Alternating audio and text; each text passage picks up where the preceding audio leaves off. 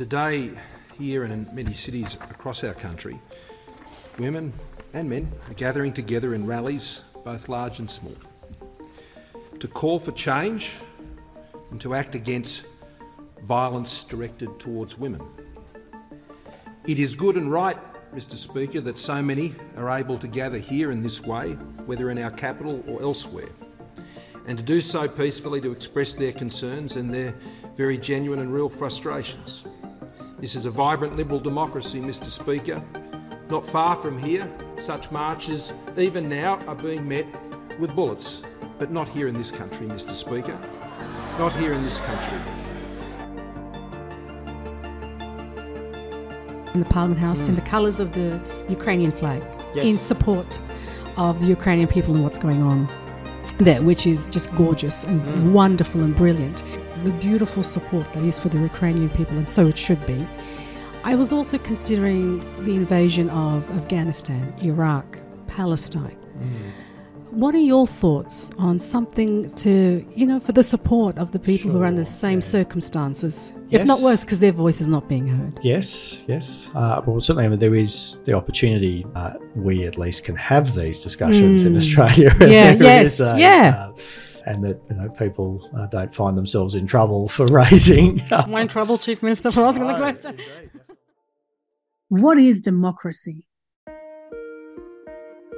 Speaking, questioning, especially to powers in authority.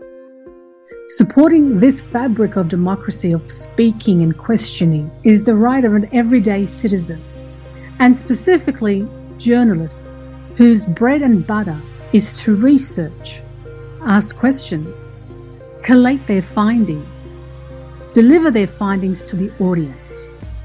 So when we hear or experience comments from authority that undermine the fabric of democracy by pushing back with the narrative of, well, aren't you lucky you get to ask this question or to protest because you live in Australia and not another part of the world that prevents questioning or taking action? Yes, I am lucky because it's the same luck that allows you to become an elected member of parliament. And that luck is called democracy. Those who suffer, they research, they collated, they deliver to their audience, but pay the ultimate price of fear overshadowing their days. So these murmurings that aren't you lucky? It's a call to be aware that the citizen's greatest ally in a democracy is to speak and question without fear. And comments that seem insignificant in the moment can be swept under the carpet.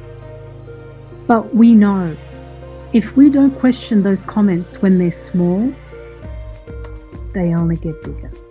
Democracy is nothing more than citizens having the ability to speak up, ask questions, that compel elected officials to lead changes for an improved justice system and system of safety. Don't believe me? Just ask the citizens in North Korea.